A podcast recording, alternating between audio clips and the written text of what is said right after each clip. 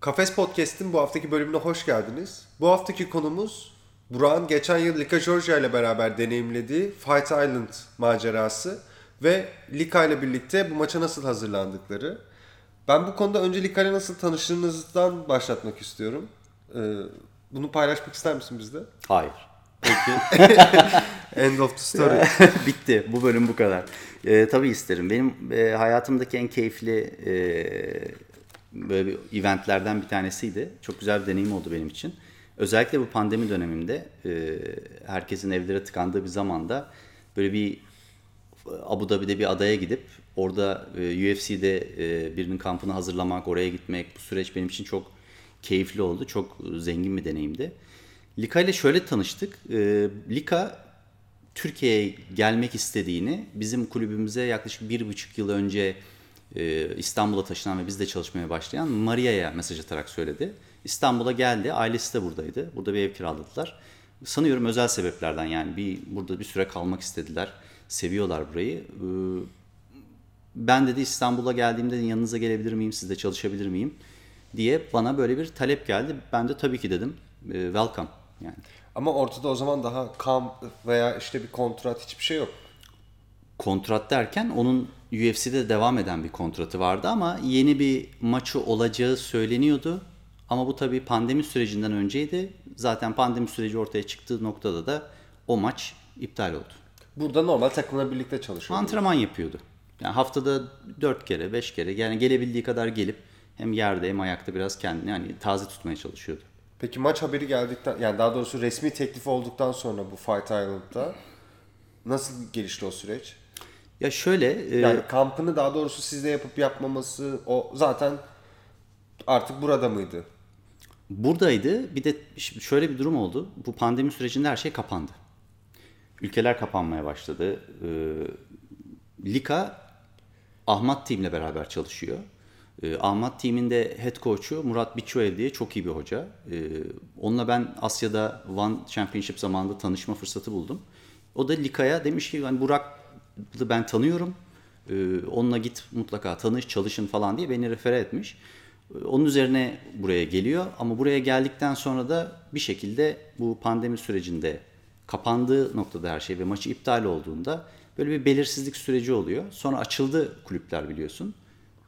Çıkar çıkmaz da bir hemen maç teklif ettiler. Ve bu maç e, o sırada işte bu Abu Dhabi'nin e, Fight Island olayını e, hazırladı Dana White. Ve biz birincisinde bize hemen bir maç teklifi verdiler.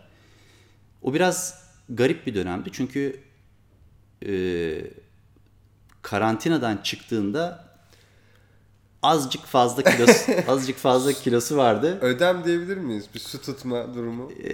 Ya cebine taş koymuş olması lazım yani. E, Lika 15 kilo fazlayla çıktı. Evet inanılmaz. bir şey. 15 kilo. Yemeği çok seviyor. Gürcü kız bayılıyor ve e, öyledir ama dövüşçü durduğu zaman o metabolizma çok hızlı çalışır.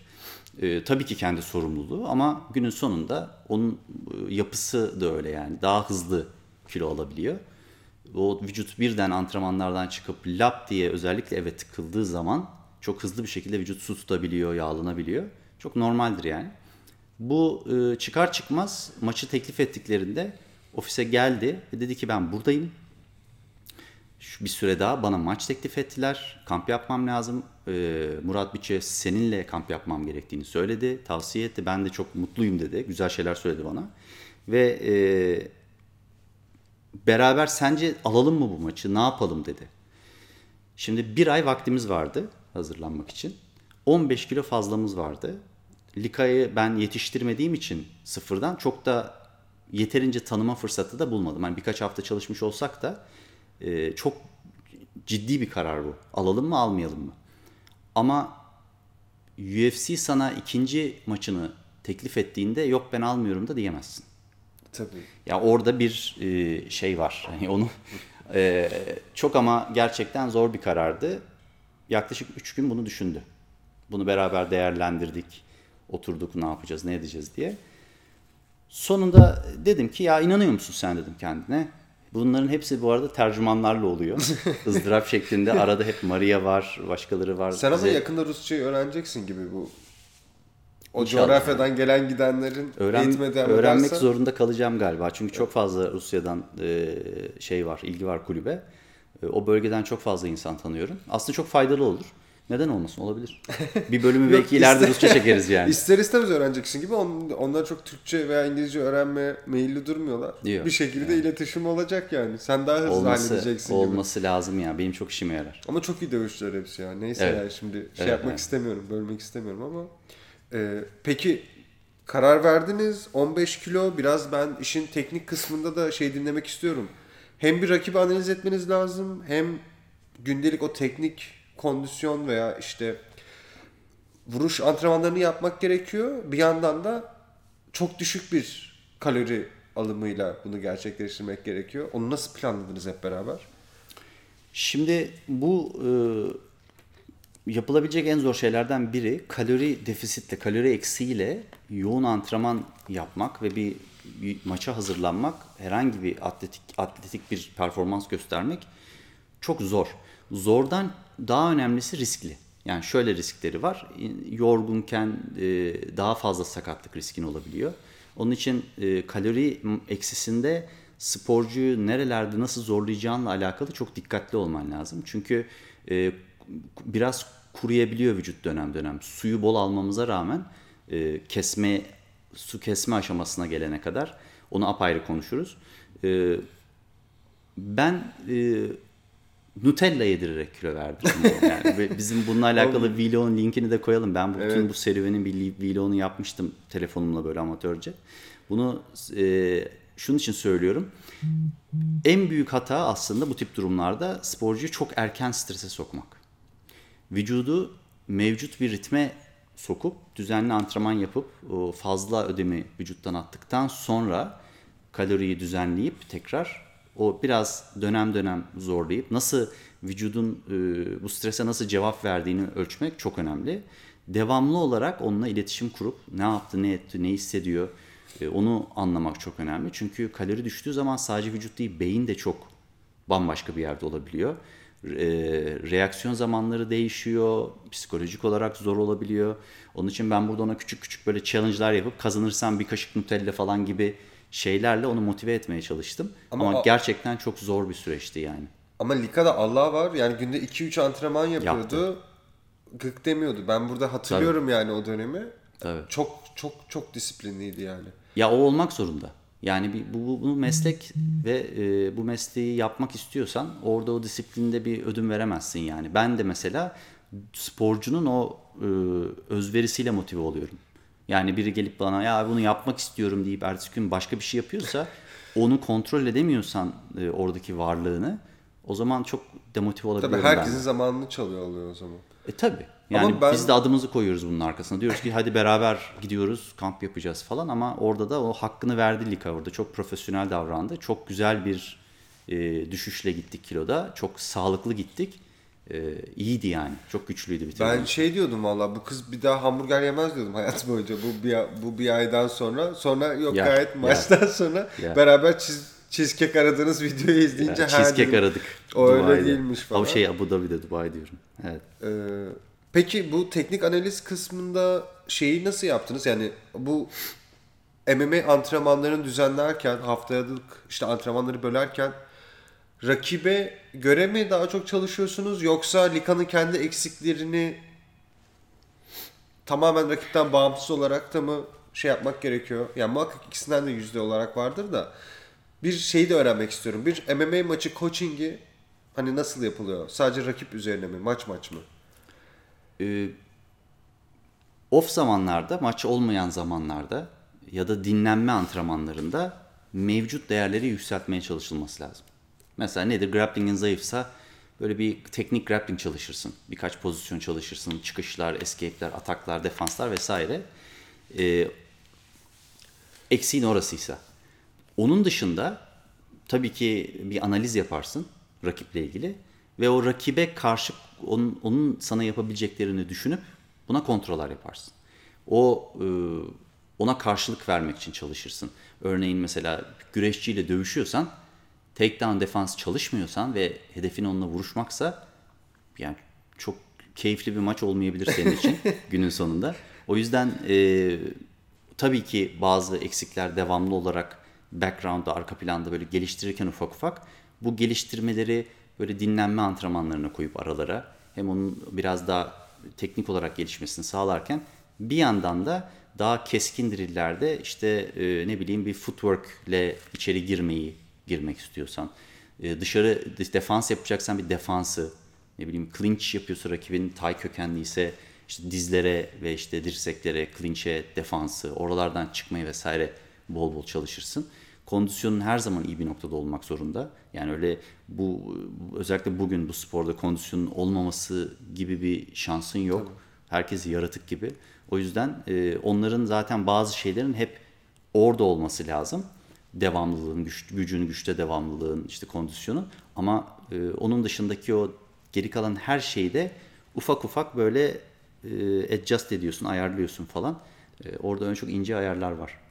Sen peki nasıl bir stratejiyle maça hazırlanmıştın? Şey, Romanyalı kız galiba kickbox Belbita. kökenliydi. Vuruş kökenli bir Vuruş kızdı. kökenli. Biz de grappler'ız. E, ben e, çok net bir şekilde bu maçın bir atak pozisyonuna geleceğini biliyordum ya grappling'de.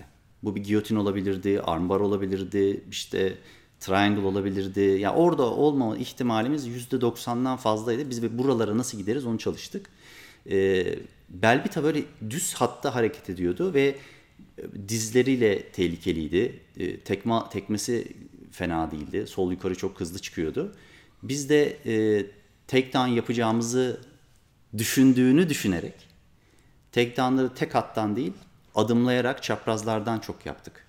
Ama bu kadar çok çalışmış olmamıza rağmen sevgili Belbita buna e, yapmamızı bir gerek gerek bile bırakmadan çok ciddi bir stratejik hata yaparak üstümüze gelip e, bizim gardımızın içine oturup ellerini de böyle uzattı. Evet ya orada şeyin orada isabetli dizin gazına geldi gibi biraz ama onu konuşuruz. Şimdi kampta artık sizi İstanbul'dan uğurladığımız ve Abu Dhabi'ye gittiğiniz bölümü konuşalım istiyorum. Şimdi zaten bir kere bu korona dönemi bütün dünyada spor müsabakaları durmuş. Dünyanın kendisi durmuşken UFC orada çok cesur davrandı Dana White ve çok büyük organizasyonlar yaparak bir şekilde sporu devam ettirdi ve belki de hani o dönem tam emin değilim ama ilk büyük spor organizasyonlarından birini aslında bu UFC gerçekleştirmeye başladı. Belki bu Fight Island değildi ama işte o, o dönemlerdi. Sizin deneyiminiz nasıldı? UFC ilk gittiğinizde ne dikkatinizi çekti ve işte profesyonellikleri nasıldı? Ne bekliyordunuz, ne buldunuz gibi biraz orayı konuşalım istiyorum. Ya UFC e, şu anda 7 milyar dolarlık bir organizasyon. E, Dünyanın e, en büyük spor networklerinden bir tanesi. İnanılmaz oturmuş bir sistemleri var. Her şey tıkır tıkır işliyor ve global anlamda çok ciddi bir networkleri var. Onun için ben orada aslında ne bekleyeceğimi tahmin ediyordum az çok. Dövüşçülerine çok değer veriyorlar. Çok iyi bakıyorlar onlara. Transportation'dan tut işte kalacakları yerler, arzuları, istekleri her şeyinle biri ilgileniyor. Gittiğin zaman bir asistanın oluyor. Ondan sonra işte Performance Institute geliyor. Senin maç hemen öncesindeki o maç haftanda diyetini, yemeğini, her şeyini hazırlıyor. Hatta sana bir tane böyle kutuda mikrodalga veriyorlar. Ee, yani adamların, adamlar her şeyi düşünmüş. Ee, çok keyifli bir deneyimdi ama ben böyle olacağını biliyordum zaten. Yani yıllardır e, takip ettiğim bir organizasyon. Ama ilk defa bir köşede oraya gitme fırsatı buldum. Ee, çok güzeldi yani. Keyifliydi. Şey peki kaç kilo tartı fazlasıyla gitmiştiniz Abu Dhabi'ye? Yani 15 ile bir ay önce 15 ile başladık. Oraya gittiğimiz zaman 4 kilo 3 kilo falan bir fazlamız vardı. 3-4 kilo. Yalnız şöyle bir sıkıntı var tabii. Bu ya biz bir sürü burada da bu regülasyonlar yüzünden korona testleri yaptırdık. Oraya gittiğimizde de iki gün bizi hapsettiler ve e, odadan çıkamayacaksınız dediler. Adada böyle bir kural var. Odaya yani adaya ulaştığında iki gün karantinadasın. O karantina süreci bitene kadar da sana bir e, bileklik veriyorlar bittiğinde. O bileklik olmadan gezemiyorsun etrafta. Ve e, o bileklik özgürlük demek kısacası ada içinde. Öteki türlü odanda olmak durumundasın. Her yerde böyle iri iri bodyguardlar var. Böyle herkesin eline bakıyorlar devamlı. Böyle böyle böyle bakıyorlar falan. Çok değişikti yani. E, iki gün odada kalmamız ve o süreci aslında Performance Institute'suz geçirmemiz otel yemeği yememize neden oldu. E, bir de e, odaya UFC böyle pasta falan koymuş. Pizza koymuş. Pasta böyle kafes şeklinde pasta. Onu gördüm abi ben. Nefis testi gibi şey. Kemirmiş dövüşçüye. dibinden kemirmiş dayanamamış kızcağız. Ya kemirmemesi lazım. Tadı da iyi değildir gibi Değil. duruyor bu arada. Hani Evet, şey evet. tam şey çocuk kandırma pastaları olur ya böyle Aynen. öyle bir şey gibiydi ama işte yapacak bir şey yok. O kadar. zordu yani. Orada orada aslında bizim planımız bir tık bozuldu. Yani kilo anlamında. Yani orada yemek yemesek bile kötü durduğun zaman Yani çok sıkıntılı. bir de şey gibi değil mi? Zaten iki gün odada kalınca o stres yüküyle bile belki su tutma şeyin Hayır şimdi Açılıyor. e, demin de dediğim gibi ciddi bir kamptan çıkıyoruz ve kalori e, eksisiyle çalışmışız uzun bir süre. İçeri girdiğimiz zaman durduğu anda tek başına. Benle değil. Yani ben ona hadi şimdi patla diyemiyorum. Hadi şunu yap bunu yap diyemiyorum. Bu arada dışarısı 40 küsur derece. Dedim ki mesaj attım WhatsApp'tan. E, balkona çık dedim otur. salla. 40, 43 de inanılmaz sıcak yani. Ee, balkonda biraz ip atladı kendi kendine bir şeyler yaptı ama yani öyle bir sıcakta da mümkün değil. Belli bir zamandan sonra çok su kaybetmesini de istemiyoruz. Çünkü suyu yükledikten sonra su atma aşamasına geçeceğiz. Su ile beraber ödemi çıkartmamız lazım. Onun için su yüklemesi de yapacaktık. Ya orada bir e, sıkıntı yaşadık. O birkaç gün bizi az da olsa bir strese soktu yani. Ama yanlış bilmiyorsam galiba 3 kilo 4 kilo dövüşçüler için çok da problem olmuyor. Hani Şöyle su atıp alarak tekrar onu şey yapabiliyorlar. ha, onu yapıyorsun. Hani bir kilo civarında da Sen pek sevmiyorsun o yüzden hani şey yaptım. Sen Abi sağlıksız sağlıksız buluyorsun. E, sağlıksız tabii yani. Sağlıklı bir yöntem olmadığı belli yani. Onu çok vücuda zarar veren, kalbe beyne zarar veren, çok ağır kilolar verip insanlar vücutlarını çok ciddi tehlikelere sokuyorlar bu iş için. Bir şey diyebilir misin diyemezsin. Adamın mesleği bu. Hayatın en önemli maçı falan ama bu bence hani Van mesela burada daha iyi bir yöntem takip ediyor. Dehidrasyon testi yapıyor. İdrar testi yapıp maçtan hemen önceki gün kendini dihidre ediyor musun ona bakıyorlar. Böylece sikletin kendi sikletinde olması lazım. Yani, yani inme diyor, çık diyor yani ya da içinde kal diyor. Bence Kilo. sporcu da olsun da çünkü organizasyonlar sporcuyu da sporcudan korumakla bence mükellef bir noktada. Tabii. Çünkü hani insanlar o, o en üst seviyeye çıkmak için her şeyi risk edebilir. Hele Tabii. ki genç bunlar savaşçılar işte o Tabii. Cyborg'un falan ağlayarak böyle şey videoları var.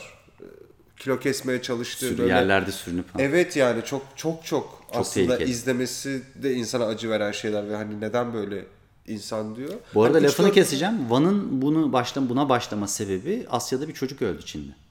Ha evet Bundan eyvallah. yıllar önce e, ondan sonra kilo kesme olayını kesmek için böyle bir yöntem getirdi Van.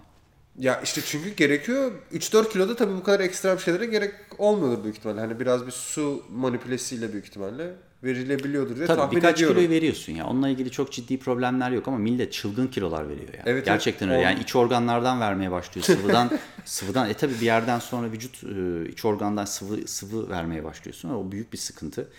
E, diyare eden işte su atan e, ilaçlar kullananlar var. E, onlar apayrı problem. Çok ağır dehydration çok zararlı. Beyin için de zararlı. Kalp için çok zararlı. Kalp krizi geçirme riskin var falan. O çok dikkatli böyle yönetilmesi gereken bir süreç. Bilinçsiz kesinlikle yapılmaması lazım. Evet, evet. Adam çıkarıp organı atacak yani o seviyede. Ama işte profesyonel spor çok acımasız bir şey oldu. Binde birlik avantaj bile. Ne yazık ki. Ee, pe- peki maça artık hazır hissettiğiniz dönem yani artık kiloyu da verdiniz, tartıyı yaptınız. Şey gibi hissediyor muydun? Tamam artık biz bu 15 kiloyu verdik. Maç artık zor kısım bitti. Kolay kısım maçın kendisi gibi mi hissediyordun yoksa Belbiter'le olan şey nasıl? Sen izlediklerin sende nasıl bir his uyandırıyordu? E, maçtan maçtan önce mi Maçtan önce, önce. Orada orada kimin şey soruyorsun yoksa Berbiter'in maçlarını mı soruyorsun? Belbiter hani aynen bir rakip olarak hani şey gibi bu maçtan önce Lika'nın esas bu hazırlığı mı sana daha zorlu geliyordu? Hani Lika bu kiloyu kessin zaten Belbiter'e oyunu ters gelir. Hani kendi doğallığında gibi mi hissediyordun yoksa hani maça dair de içinde böyle bir korku, çekingelik var mıydı diyeyim. Yoktu. Yani ben hiçbir ya çok bunu e, açık söyleyeyim. Hiçbir çıkarttığım sporcunun kamp yaptırdığım hiç kimsenin e, maçında bir kaygı duymadım. Çünkü e, kazansalar da kaybetseler de sonucu ne olursa olsun gerçekten çok çalışarak çıktık. Yapabileceğimiz her şeyin en iyisini yaptık. O noktada zaten yapabileceğimiz çok bir şey olmadığı için ve yani sporcu da bir insan sonuçta bazen ufacık bir hata maçı kaybettirebiliyor. Ee, bunlar da bu işin doğasında var. O yüzden e, ben öyle düşünmüyorum ya. Ben çıktığımız zaman diyorum ki yani bu budur yani. Çünkü doğru hazırlanmış oluyoruz. Çok büyük bir sürpriz lazım. Çok beni hani şaşırtacak. Beni en çok üzen şey bir sakatlık olabilir maç öncesi. İşte bir e, bu tarz bir şey mesela beni üzerdi.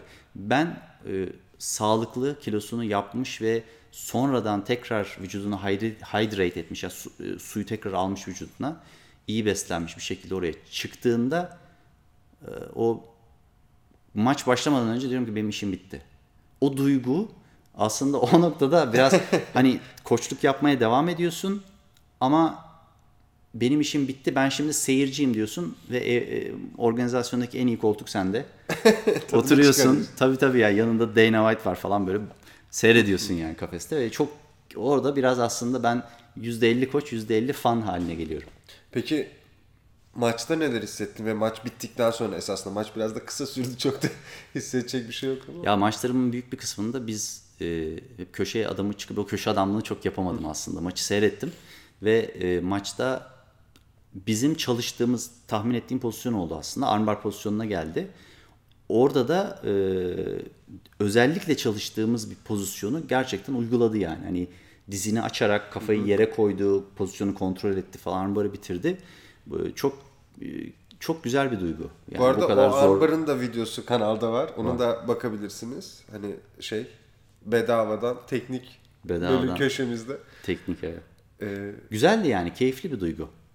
Peki şey Dana White de galiba çok Kalktı geldi. beğenmiş, gelmiş, konuşmuşsunuz falan. Yani geldi, teşekkürler koç dedi.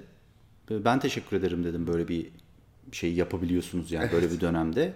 Ee, tebrik etti sporcuyu da. İşte Lika ile fotoğraf çektirdi, ben de çektirdi.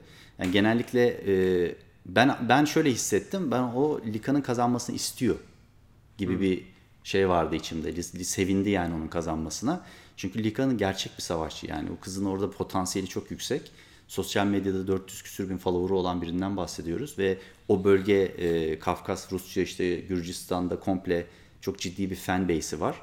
E, burada bile e, çok fanleri var yani. E, onun için UFC için bir aset. E, kadın dövüşçülerin e, zamanında hani ben asla sokmayacağım diyordu kendisi ama bugün e, onların ne kadar önemli olduğunu ve e, oradaki varlıklarının UFC'ye neler kattığını bence farkında. Onun için direkt kalktı geldi ve teşekkür etti. Çok güzel bir şeydi yani. Yok kesinlikle bir de zaten o kadın dövüşçüler yani UFC bir dönemini Ronda Rousey'i götürdü. Hani Tabii. gayet çok önemli bir şey. Ayağa kaldırdı yani sporu biraz. UFC için. Peki Lika ile birlikte çalıştıktan sonra e, şeyi soracağım. Sence böyle bir yetiştirmediğin bir sporcunun böyle bir kampa gelmesi ve senin onu sadece maça özel hazırlaman aslında çok ne denir ona? VIP koçluk diyelim yani hani elinde yetişmiş. O nasıl bir deneyim? Nasıl bir farklılığı var? Elinde yetişmiş bir sporcudan. Ee, teknik olarak baktığın zaman aslında dövüşçülerin hepsi birbirine bir noktada benziyor. Yani iyi oldukları yerler var, kötü oldukları yerler var. İşte öğrenme hızları var, reaksiyon zamanları var falan böyle birçok değer var. Onlara bakıp analiz ediyorsun. Diyorsun ki ya bu böyle biri, böyle biri, böyle biri. Ama e, burada önemli olan aslında iletişim çok önemli. Yani bu sporcuların hepsi, bu level'da dövüşen insanların hepsi zaten bir profesyonellik seviyesine sahip. Ee, Birçok artı silahları var. Tabii ki herkesin olduğu gibi eksileri de var ama e, burada birinci öncelik aynı dili konuşmuyor olsak bile e, şöyle bir gözümün işaretiyle ne demek istediğimi anlıyor olması benim için çok önemli bir şey. E, bu e, benim aradığım bir şey yani buraya gelen insanlarda. Bu olduktan sonra aslında zaten birinin çizdiği çizgiden sen devam ettiriyorsun o mevzuyu. Çünkü o iletişimi olmadığı noktada o zaman sen ellikçisin, sen kum torbasısın ama yönlendirmesine izin veriyorsa karşıda sporcu senin o stratejiyi olsun, işte öğrenmek istiyorsa, açsa, kendini geliştirmek istiyorsa ve senden almaya hazırsa e, ve doğru feedbacklerle seni besliyorsa devamlı o iletişime sahipsen Ki bir daha söylüyorum bunun için aynı dili konuşmana gerek yok. Çünkü e, yani bu iki tane e, aynı e, meslek erbabı insan aynı dili konuşmadan aynı konularda iletişim kurabilirler yani. Bu da öyle bir şey. Bunu yapabiliyorsan onu alıp oradan bambaşka bir şekilde devam ettirip işte dediğim demin de söylediğim gibi biraz eksiklerini e, kapatıp yani senin güçlü olduğun yerleri onunla biraz kapatıp bir sonraki adım onun geçmesine yardımcı olabiliyorsun. Ama burada en önemli şey hep söylediğim gibi insan ilişkisi ve iletişimdir yani. Anladım. Yani aslında be- böyle birçok dövüşçüyle çalışan antrenör için de bu bu tarz bir model hani o küçük ayrıntıları görmek, onlara işte dediğin gibi gerçek koçluğu yapmak, hani o kum torbasından kendini ayırmak çok çok önemli. Peki yakın gelecekte UFC'ye dair mesela planların veya şöyle sorayım. Bunu düzgün bir şekilde sormak istiyorum. Çünkü bence çünkü Türkiye'de herkesin en çok merak ettiği şey UFC'ye nasıl gidiyor bir dövüşçü? Hani onu kimse bilmiyor ya şey gibi hani Dana White are, are looking for a fight diye İstanbul'a gelmiyor yani. Belki YouTube'da. gelir. İnşallah. Orada olmak isterim şu an. Abu Dhabi'ye gidiyor yani yakın. Ama sen, sence hani UFC'ye sonuçta antrenör olarak gitmiş tek kişisin. Nasıl oluyor? Nasıl bu parlama yapılabilir? Veya böyle bir şey mümkün mü diye soracağım. Yani nasıl fark edilebiliyor? Mesela Lika belki bir, bu anlamda bilgilendirmek lazım. Kendi coğrafyasında zaten şampiyon. Hani grappling şampiyonu olmuş. Ondan sonra ilk MMA şampiyonluk maçını kazanmış ki daha Underdog. önce kaybetmemiş Underdog underdog, yani. olarak yani. Daha önce kaybetmemiş bir judoka mı deniyordu? Judo yapanlara. Judokaya. Hani Çok güçlü bir zaten kızla dövüştü. çok zaten çok genç yaşta çok başarılıyken keşfediliyor. Yani hani bu anlamda şeyi de bilmek lazım. Bu UFC seçilmişlerin seçilmişinin zaten gittiği bir yer ve seviye de çok yüksek. Ee, sence nasıl o şey yapılıyor? Ayrışma yani e, ne düşünürsün o konuda Ee, senin gördüğün? Şimdi scoutlar var onların. Bölgesel scoutları da var. Devamlı takip ediyorlar. Up and coming böyle yeni gelen dövüşçüleri. Ee, bunun birden fazla yolu var aslında. Özel bağlantılarla olabiliyor. Ee, kendileri seninle bağlantıya geçebiliyorlar. Onların seninle bağlantıya geçmesi için e, yerel ya da işte küçük organizasyonlarda çok ciddi ses getirmiş olman lazım.